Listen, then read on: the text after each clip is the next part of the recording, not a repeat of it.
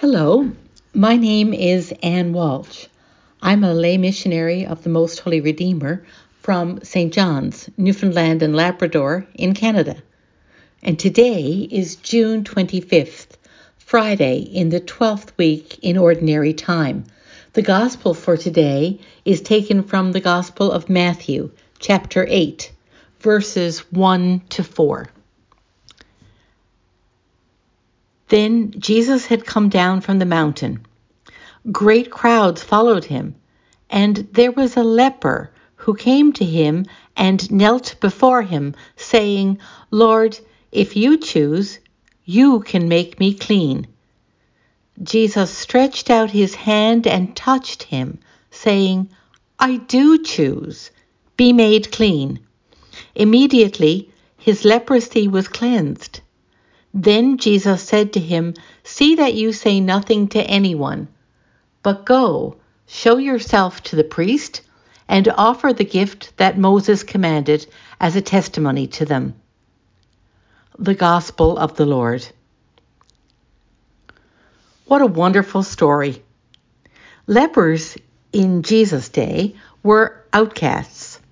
Their disease was understood to be highly contagious and it caused terrible disfigurement.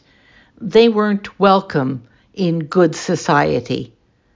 Now, there were probably quite a few skin diseases that were incorrectly diagnosed as leprosy, for medical science at the time had not advanced to the state that it is today, of course, and there were no antibiotics or effective treatments.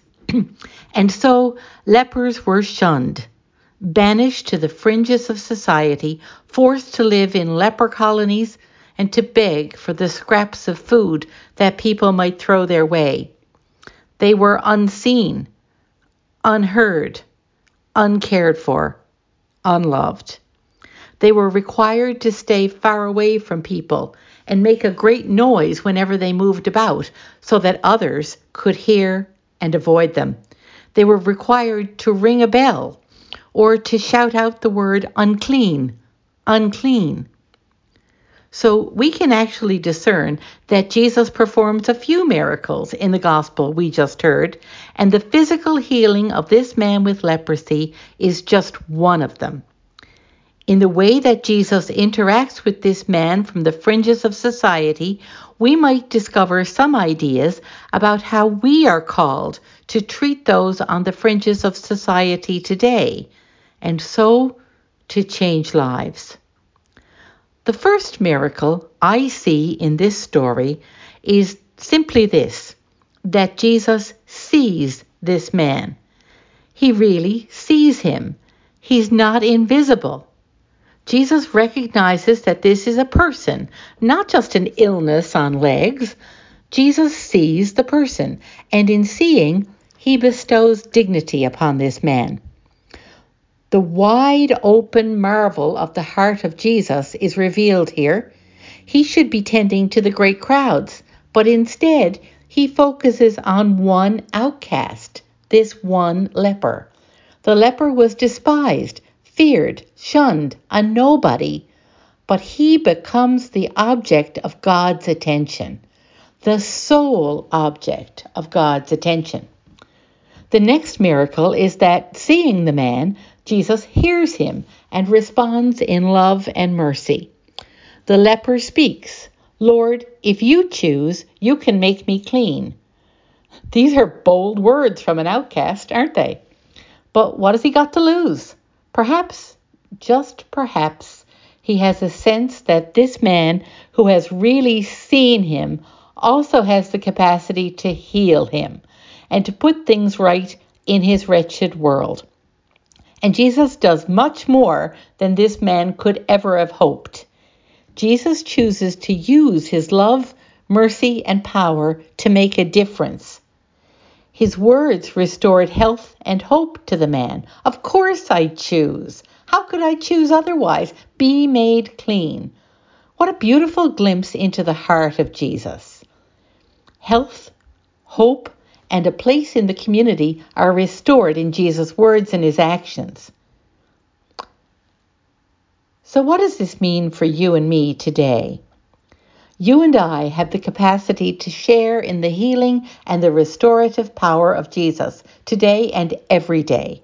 Now, we may never perform a physical healing, but we do all the things that Jesus does in this gospel story, and we can change the world in so doing, one encounter at a time. The first thing you and I can choose to do is to choose to see to really see the people we pass by every day, the people who live on the fringes of our families, of our communities, of our workplaces, of our church, of our world. We can choose to see them as real people and engage them in conversation, listening to them, drawing them in, and so doing, restore dignity. The second thing that you and I can do is respond to people with love, mercy, and justice rather than indifference or scorn. Love is much more than an emotion. It's practical. It's feeding the hungry, clothing the naked, advocating for justice, listening to the troubled, protesting wrongs, finding help for the unhoused, making education accessible for all, making sure that racism does not win. That's how the followers of Jesus make this gospel come alive in our world today by seeing those in need or distress, listening to their story, and responding in love, mercy, and justice to bring about dignity, healing, and restoration.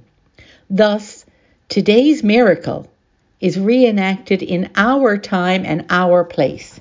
In these ways, Jesus continues to heal and restore people to fullness of life. Go and do likewise. And may our loving God bless us, Father, Son, and Holy Spirit. Amen.